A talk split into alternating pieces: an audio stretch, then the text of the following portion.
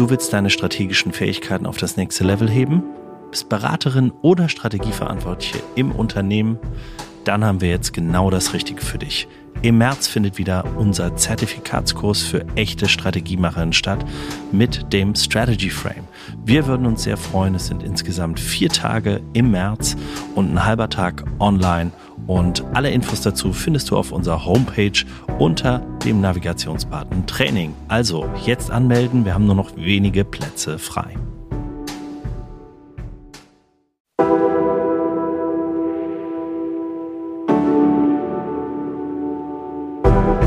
Herzlich willkommen bei Hoffnung ist keine Strategie, dem Podcast mit Strategiegeschichten von gestern, heute und morgen.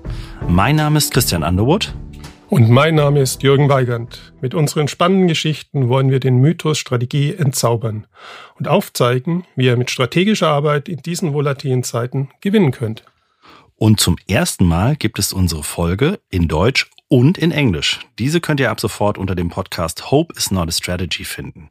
Und wir haben gleich noch eine kleine Premiere dabei. Jürgen hat uns heute nämlich zum allerersten Mal eine Geschichte aus der Vergangenheit mitgebracht. Und ich bin sehr gespannt und freue mich sehr, Jürgen, was du denn heute dabei hast. Ja, Christian, es ist eine Überraschung, denn wir beide sind ja Musikliebhaber. Absolut. Sowohl als Hörer als auch Spielende. Mhm. Und deswegen dachte ich mir, bringe ich doch mal eine Geschichte aus dem Musikbereich. Ah, da freue ich mich schon mal sehr. Das ist sehr super. gut. Am 9. Juni 1915 erblickte ein Lester William Pulse Fass in der Stadt Waukesha im US-Bundesstaat Wisconsin das Licht der Welt. Mhm. Er war sehr interessiert von klein auf an Musik, denn seine Eltern liebten ebenfalls die Musik. Obwohl er in bescheidenen Verhältnissen aufwuchs, konnte er Instrumente lernen. Er fing mit der Mundharmonika an, mhm. dann kam das Banjo dazu, aber dann verliebte er sich in unser Lieblingsinstrument. Oh, in die Gitarre? In die Gitarre, ah, in okay, der Tat. Okay, also wir, wir sprechen von Les Paul. Wie kannst du das so schnell erraten? Ja, Lester, das habe ich jetzt ah, abgeleitet. Gut, sehr gut abgeleitet. Naja, Lester wuchs, wie gesagt, in Wisconsin auf und äh, diejenigen von euch, die in Nordamerika schon unterwegs waren, wissen, dass es der American Dairy State ist. Also Butter, Milch und solche Produkte. Mhm. Das ist das und es gibt ganz viel Country. Also wenig überraschend, dass unser junger Les von Anfang an eine Gitarrenkarriere anstrebte mhm. und in sogenannten Country Bands begann. Und ab dem 13. Lebensjahr schon auf halb professioneller Ebene. Aber das ist nicht alles. Der Lester war natürlich extrem begabt und mhm. sehr wissbegierig. Und er war sehr unzufrieden mit den Gerätschaften, mit seiner Gitarre, mit den damaligen Verstärkeranlagen. Also sagte er sich, komm, ich gucke mir das selber an. Er zerlegte wunderbar die Verstärker, die Plattenspieler, die Gitarren, um rauszufinden, wie die denn tatsächlich funktionieren. Und dann ging er in die Stadtbücherei, versorgte sich mit Fachliteratur und lernte den Bau von Verstärkern, den Bau von Tonabnehmern und ähnliches. Er wurde also quasi zum Self-Made Mann, was die Technik in der Musik anbelangte.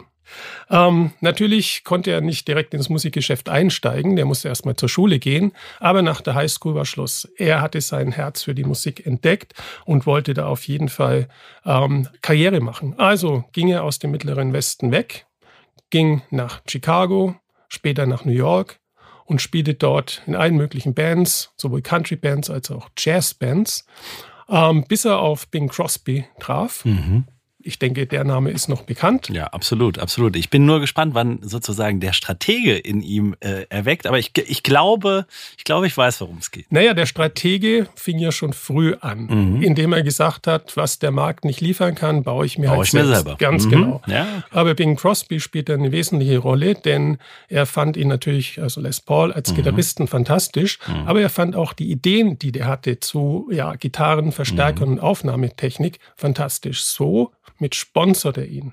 Also er ermöglichte ah, okay. Les Paul quasi die ersten Versuche. Mhm. Eigentlich fing es schon ein bisschen früher an, äh, Mitte der 30er Jahre ging Les Paul zu einem Gitarrenhersteller in Chicago und sagte, ich möchte eine ganz andere Form der Gitarre haben, nicht die übliche Western-Gitarre mhm. oder Akustikgitarre mit einem großen Resonanzraum und einem Schallloch, sondern ich möchte so eine richtig griffige Gitarre haben. Mhm. Und äh, ich habe hier eine Gitarre mit zwei F-Löchern. Das mhm. ist so mhm. eine semi-akustische Gitarre. Die hätte ich gern ohne F-Löcher. Dann sagten die Gitarrenbauer in Chicago, das ist völlig unmöglich, weil mhm. wenn du das machst, dann hast du keine Resonanz mehr. Dann sagte er, ich brauche die Resonanz nicht, weil ich werde darauf Pickups, Tonabnehmer mhm. installieren die quasi den Ton, die Schwingungen ins Elektrische übertragen und so Resonanz ergeben. Dann sagten die, ja, aber das können wir doch auch auf einer halbakustischen oder auf einer akustischen Gitarre machen. Ja, das ist richtig, das gibt es ja schon. Mhm. Aber wir haben ständig Rückkopplungsprobleme. Absolut, das war ganz sch schlimm in dieser Zeit. Ne? Genau, ja. ständiges mhm. Pfeifen. Sobald mhm. der Gitarrist ein bisschen lauter gespielt hat, gab es mhm. Rückkopplung. Und Les Paul war fest davon überzeugt, dass mit seiner Lösung, nämlich einer sogenannten Solid Body, also mhm. Festkörpergitarre, dieses Problem überwunden werden könnte. Und er war auch natürlich visionär und er dachte sich, wenn die Schwingungen weg sind, dann bleibt ein längeres Sustain übrig. Also der Ton bleibt länger erhalten. Also mit seiner Idee wollte er diese zwei Probleme, nämlich kein Sustain und zu viel Rückkopplung, vermeiden. Und das ist ihm in der Tat gelungen.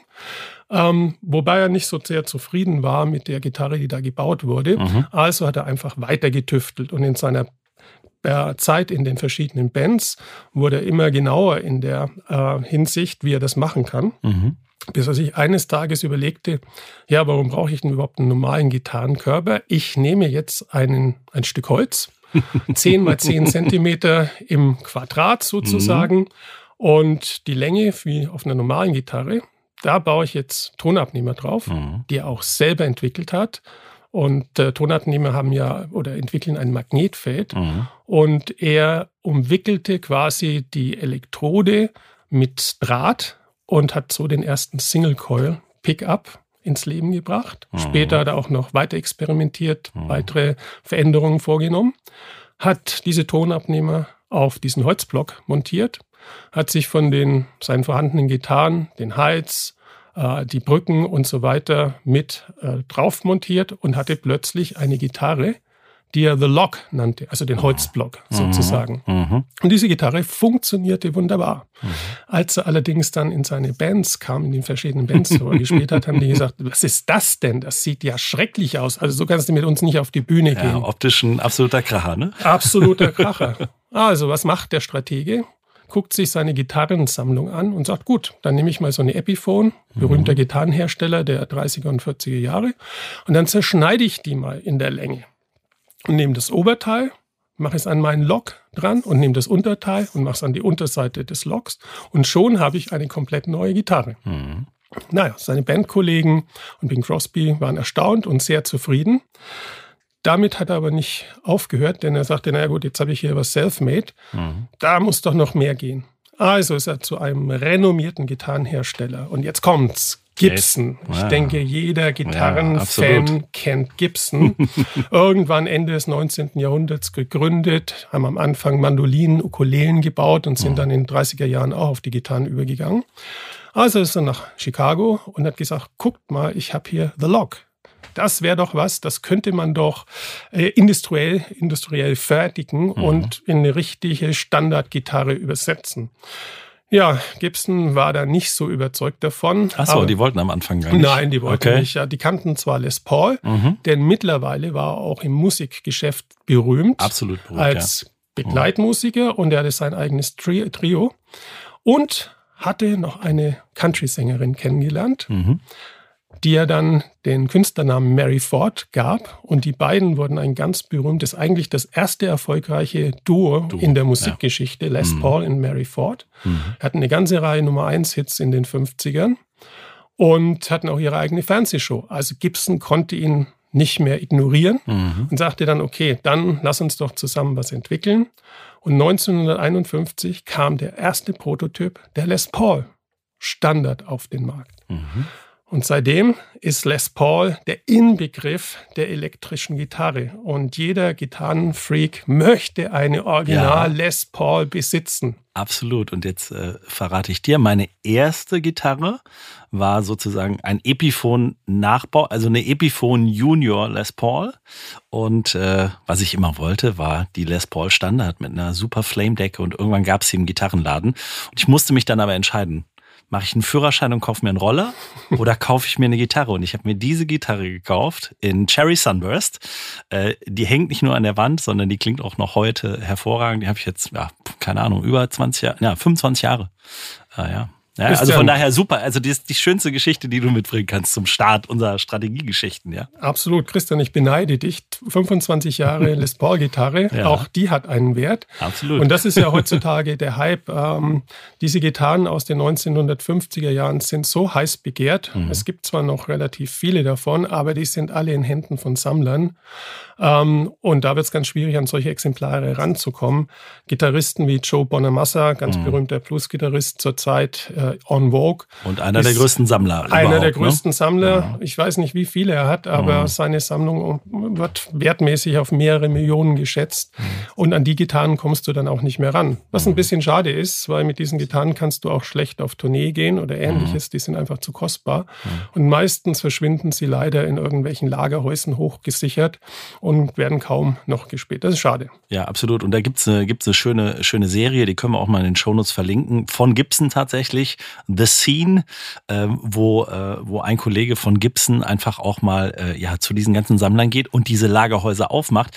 Das ist schon ein sehr nerdy Thema. Also wenn meine Frau mir da irgendwie äh, zuschaut, wenn ich mir das angucke, das muss ich dann schon alleine schauen, wenn du dann eine Stunde lang dir anguckst und dann, dann kommt die zehnte Les Paul und äh, die ist ja nochmal ganz besonders, weil es ist ein sehr spezielles Thema, aber es ja, aber es zeigt ja eigentlich, was für eine Explosion, was für einen völlig neuen Markt äh, Les Paul damit für Gibson und auch ja überhaupt erschlossen hat. Ne? Ja, ohne Les Paul wären so Bandgeschichten wie die Rolling Stones, wie Led Zeppelin, äh, dann später Deep Purple und so weiter gar nicht möglich gewesen, weil Les Paul hat so viele Gitarristen inspiriert, weg von diesen halbakustischen und mhm. akustischen Gitarren zu mhm. etwas, was auf der Bühne richtig Krach macht. fashionmäßig aussieht und vor allem auch Krach macht. Ja, ja, Mega Krach. Mhm. Also ganze Generationen von Gitarristen und dann Bands natürlich auch mhm. wurden massiv dadurch beeinflusst und sind es heute noch. Absolut.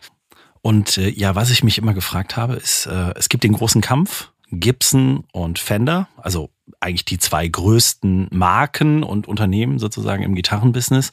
Äh, und äh, damals gab es schon den Kampf äh, dann auch mit Leo Fender, der sozusagen in Kalifornien dann unterwegs war und dann Fender ja gründete. Und das war relativ zeitgleich, ne? Das war in der Tat parallel und das ist ganz mhm. erstaunlich, was gewisse Zeiten hervorbringen mhm. an Innovatoren und Visionären. Mhm. Leo Fender hat unabhängig äh, von Les Paul eine Gitarre entwickelt, die auch etwas anders aussieht. Die mhm. Fender-Kenner wissen das natürlich und mhm. war ähnlich erfolgreich. Also mhm. sehr parallel, wo Leo Fender äh, nicht im Musikgeschäft selber aktiv war. In der also kein Musiker. Er war kein Musiker, aber er war ein, auch ein Visionär. Und ja, der Streitpunkt ist bis heute gegeben entweder Gibson oder Fender, Les Paul oder die Stratocaster. Mhm. Wir beide wissen, man braucht beides. Ja, am Ende braucht man beides. Und es gibt so eine ganz, ganz fiese Frage, die ich die stelle. Und die stelle ich dir jetzt, Jürgen. Äh, dein Haus brennt. Mhm. Du kannst nur eine Gitarre mitnehmen. Gibson oder Fender? Ah, jetzt erzähle ich ja heute die Geschichte von Les Paul. Jetzt müsste ich eigentlich sagen, die Les Paul, ja. aber ich würde die Fender Stratocaster Eric Clapton Signature ja, mitnehmen. Ich, ich, ich dachte es mir, ich dachte es mir. Ich, äh, ich würde eine Gibson nehmen, meine 345er äh, ja. ähm, äh, Custom Shop äh, für, von Marcus King. Die ich, ja, dann würden wir uns draußen treffen. Und, und dann klingt's gut. Ganz klingt's gut. Absolut. Genau, richtig. Ja, ja, aber kannst du uns nochmal äh, vielleicht auch einordnen, was das jetzt weil für Gibson hat das auch das Geschäftsmodell ja eigentlich auch äh, stark verändert, ne? Weil Absolut. plötzlich war ein völlig neuer Markt da, völlig neue Bands, auch die Aufnahmetechnik hat sich verändert. Also es waren viele technische Innovationen, die am Ende ja dazu geführt haben, dass hier ein komplett neues Markt also, entsteht. Ne? Ja, Disruption. Das war wirklich Disruption. Heute mhm. sprechen wir von disruptiven Technologien oder mhm. Produkten und äh, Les Paul und auch Leo Fender, das war richtig disruptiv. Die rissen quasi diese traditionellen und bekannten Gitarrenhersteller völlig aus ihrem ja, Schlaf raus und es mhm. passierte was Neues. Ähm, man muss dann sowohl Gibson als auch Fender zugute halten, dass sie relativ schnell gemerkt haben, wo, wo die Reise hingeht. Mhm. Äh, und dann entstanden auch so die ersten Geschichten mit Endorsers, also Leute, mhm. die die Marke verbreitet haben aus dem Musikgeschäft. Und ähm, ohne Les Paul und auch ohne Leo Fender wären die Erfolge dieser Gitarrenhersteller in den 60er und 70er Jahren undenkbar. Ja, mhm. Also der, der, Markt ist explodiert. Ähm, Kürzlich hatten beide Unternehmen, waren stark angeschlagen, Gibson pleite, Fender pleite, ja. aufgekauft und so weiter. Jetzt sind beide zumindest als Marken wieder zurück. Mhm. Und das ist auch eine interessante Geschichte zur Strategie. Wie repositioniere ich jetzt Marken die so verknüpft sind mit der Vergangenheit, mhm. wo viele Leute sagen, ich brauche die 59er Les Paul, ich will keine aus 2022. Mhm. Aber beide Hersteller haben das sehr geschickt gemacht mit neuen Modellen, Varianten, dann auch ver auf altgemachten Gitarren, die zu teilweise horrenden Preisen jetzt mittlerweile im Markt sind. Viele Reissues, Reissues also so, genau. Reissues oder Relic, das ist sozusagen ja. das, das künstliche Altern von Gitarren. Richtig, ja. ganz genau. Da haben sie auch wieder neue Segmente und vor allem die jüngeren Generationen erschlossen. Ähm, beide Hersteller haben äh, äh, Produkte im Markt, die sehr, sehr kostengünstig sind. Ja, mhm. sogar unter der eigenen Brand. Oder mit Subbrands wie Epiphone, die Gibson vor langer Zeit schon gekauft hat, um richtig, günstigere ja. Gitarren zu produzieren. Oder bei Fender Squire ja, zum absolut, Beispiel. Beide, ne? Also wer heute eine Marke spielen möchte, kann schon mit 300, 400 Euro eine ordentliche Gitarre bekommen. Ja, auch ein Bass habe ich mir tatsächlich in Corona einen Squire ja, was, äh, Precision Bass zugelegt. Was ja. Corona alles möglich macht, Christian. Ja, ja. Naja, nach oben sind natürlich keine Grenzen gesetzt. Mhm. Das ist jetzt der Gitarrenteil von mhm. Les Paul. Mhm. Das endet aber nicht dort. Denn er war natürlich nicht nur mit Gitarren und Verstärkern unzufrieden, mhm. sondern auch mit der Aufnahmetechnik. Mhm. Und er gab schon in den 1930er Jahren war im Hersteller für Plattenspieler ein Mehrspur-Tonbandgerät. Das war seine Idee. Ah, okay. Wie nehme ich ja. auf? Bis dahin wurde immer nur eine Spur mhm. aufgenommen. Mhm. Und dann wurden mehrere Spuren nebeneinander gelegt in sehr aufwendigen Verfahren. Wir denken dran, es waren damals noch Schallplatten oder Shellac-Platten, also mhm. recht äh, komplizierter Prozess, um Musik auf die Platten zu bringen. Ähm, und er überlegte sich, kann man das nicht irgendwie anders organisieren? Mhm. Und kam auf die Idee, nachdem er diverse ähm, Techniken ausprobiert hat, unter anderem das Overdubbing. Ja, ich mhm. spiele auf eine Spur mhm. nochmal drauf und mhm. nochmal. Und seine ersten Hits mit Mary Ford, wenn man sich die mal auf Spotify anhört, haben ganz anderes Raum- und Klanggefühl als alles, was vorher produziert wurde. Mhm. Warum? Weil er Overdubbing genutzt hat, mhm. weil er mehrfach Spuren aufgenommen hat. Mehrspur-Recording. Ganz ja. genau. Ja, okay. Ich wusste ich gar nicht, dass Les Paul das äh, Les Paul, Inventor war. Genau. Boah, okay. Les Paul, Krass. Ja, ja. war derjenige, der es zuerst umgesetzt hat. Mhm. Und äh, er hatte auch immer Glück. In der Hinsicht, er hatte Ideen. Mhm. Er hat für die Umsetzung andere gebraucht, wie Gibson mhm. zum Beispiel. Mhm. Und für die Schallplatten braucht er natürlich auch jemanden. Capital Records hat gesagt, oh, das ist ja interessant, das können wir weiter verfeinern. Und so ist im Prinzip die ganze Aufnahmetechnik, die bis zum heutigen Tag ja, in ihrem Kern funktioniert, entstanden. Mhm. Also auch da er Les Paul als Erfinder, aber auch als Visionär. Wie mhm. sollen Dinge klingen? Also er hatte eine ganz klare Vorstellung. Mhm. Und er war auch der Erste, oder Mary Ford, die mit sich selber im Duett gesungen hat. Mhm, okay. Aufgrund dieser ja, Aufnahmetechnik. Ja, ja, ja weil es dann plötzlich ging, ne? Ja. Okay, cool. Ja, in den 60er Jahren wurde die ganze Musikbranche natürlich entsprechend hektisch. Vieles passiert. Er ist ausgestiegen, mhm. hat sich zurückgezogen und das Schöne an ihm ist, er ist der Musik natürlich verbunden geblieben. Es gibt in New York einen Jazzclub namens Iridium. In dem wir beide auch in, schon mal gemeinsam in, waren. In leider gab es da Les Paul nicht mehr, als ich mit dir da war. Als du mit mir dort warst, gab es ihn leider nicht mehr. Aber ich hatte das große Glück, ihn spielen zu sehen. Mhm. Einmal die Woche spielte er dort und zwar mit Gastgruppen oder Gastinterpreten. Ähm, und äh, ich hatte 2008 das Glück, dort zu sein. Mhm. Ich war damals bei Columbia Business School in einem Programm und äh, kam dann abends in den Jazzclub, hatte keine Ahnung, wer da auf der Bühne sitzt, bis ich kapiert hatte, es ist Les Paul. Und er hat im Sitzen äh, wundervoll gespielt, unglaublich. Er war damit schon ja, 93 Jahre alt. Mhm, okay. Eine ja, Wahnsinn, das zu erleben. Und ich hatte zwischen den Sets, also die spielten zwei Sets aller 60 Minuten, mhm. die Möglichkeit, ganz kurz mit ihm zu sprechen. Und das äh, wird mir immer in Erinnerung bleiben, ein mhm. Highlight. Und er war so ein bescheidener, unterhaltsamer Mensch. Also das war für mich, also ja, wie Weihnachten. Ja, äh, absolut. Sehr das kann ich, kann ich nachvollziehen. Ich habe die, die Verabschiedung, sein letztes Konzert im Iridium gesehen. Das hat er da gegeben. Und da war wirklich, also wir kennen das alle, Slash von Guns N' Roses. Also das war Keith Richards, das Who is Who ja. der Gitarristen der ganzen Welt war da. Eric Clapton, alle, äh, äh name ja. it, BB King, alle waren da. Ja. Und ähm, es gibt, ich glaube, 2005 veröffentlicht ähm, eine, ein Album von ihm, Les mhm. Paul and Friends, mhm. wo diese ganzen Gitarristen, die du genannt hast, ja, dazu absolut. beigetragen haben. Packen wir in die Show Notes. Ja, natürlich. können wir nur empfehlen. Ja, genau. Können wir leider nicht spielen. Das äh, hat dann leider äh, GEMA-Implikationen, aber wir packen es mit in die Show Notes. Dann könnt ihr es auch auf Spotify oder Apple Music anhören. Und ja, aber lass uns nochmal äh, vielleicht äh, nochmal rekurrieren. Also jetzt war, haben wir Les Paul als den Strategen der das mit Leidenschaft, ne, wenn wir heute von Purpose reden, ja. dann ist es das, ne? Ja. Das, das war der Purpose, sein Antrieb, die Musik besser zu machen, die Aufnahme und, und mehr Möglichkeiten einfach darzustellen. Äh, und das, das finde ich einen sehr, sehr spannenden Prozess. Aber gleichzeitig, ne, Musik-Business hat ja zwei Begriffe, nämlich die Artistik der Musik und gleichzeitig das Geschäfte damit machens. Ähm, hat Les Paul damit jetzt gute Geschäfte gemacht oder nur Gibson? Also ich denke, auch Les Paul hat gute Geschäfte damit mhm. gemacht. Ich konnte leider an keiner Stelle finden, wie das dann abgelaufen ja. ist, aber er hat ja sehr, sehr gut bis zu seinem 94. Mhm. Lebensjahr gelebt. Mhm. Und äh, mein Eindruck war, dass das für ihn alles sehr, sehr stimmig war. Mhm. Vielleicht noch, weil du jetzt gesagt hast, zur, zur Strategie nochmal. Mhm. Ähm, ich glaube, was bei ihm auch sehr wichtig ist, die Vorstellung von Kooperation. Ja? Mhm. Ich kann sehr lange versuchen, etwas alleine hinzubekommen.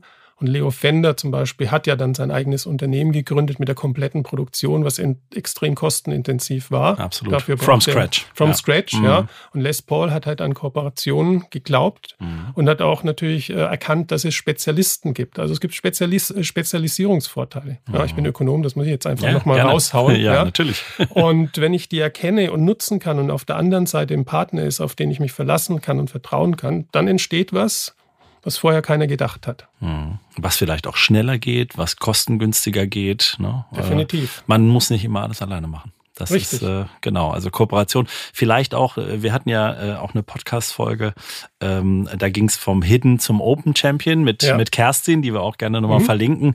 Äh, und die zeigt ja auch so ein bisschen, dass diese Geheimniskrämerei, die äh, häufig auch im deutschen Mittelstand, wir kennen das, ne, unser Wissen, wir teilen das bitte nicht, äh, dass das auf also eigentlich früher auch schon gar nicht ging und äh, heute noch viel weniger geht, weil die Komplexität in der Welt immer stärker zunimmt und wir immer neue Lösungen viel schneller entwickeln müssen. Und wie, wie wollen wir das immer alles alleine? So groß kann das RD-Budget und die Ideen, glaube ich, nicht sein. Ne? Nein, auf keinen Fall. Deswegen ist ja heute auch äh, sehr oft von Open Innovation, mhm. Open Source Innovation die Rede. Mhm. Man muss an einer gewissen Grenze natürlich sagen, okay, jetzt müssen wir die Intellectual Property Rights äh, ja, abgrenzen, absolut. aber ansonsten öffnet Kooperation immer die Möglichkeit, was Größeres zu erreichen, als dass man das alleine erreicht. Wunderbar. Ich finde eine sehr, sehr schöne Geschichte, Jürgen.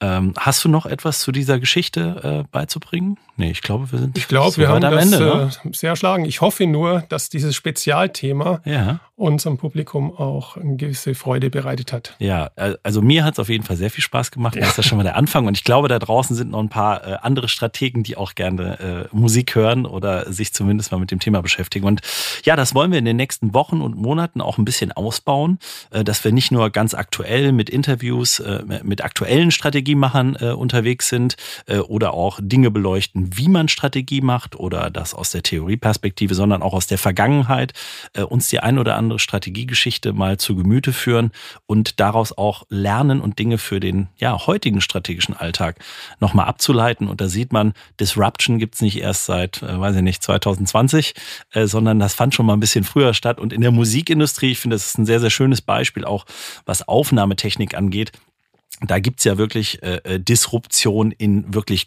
äh, schon fast regelmäßigen Zyklen. Ne? Also ja.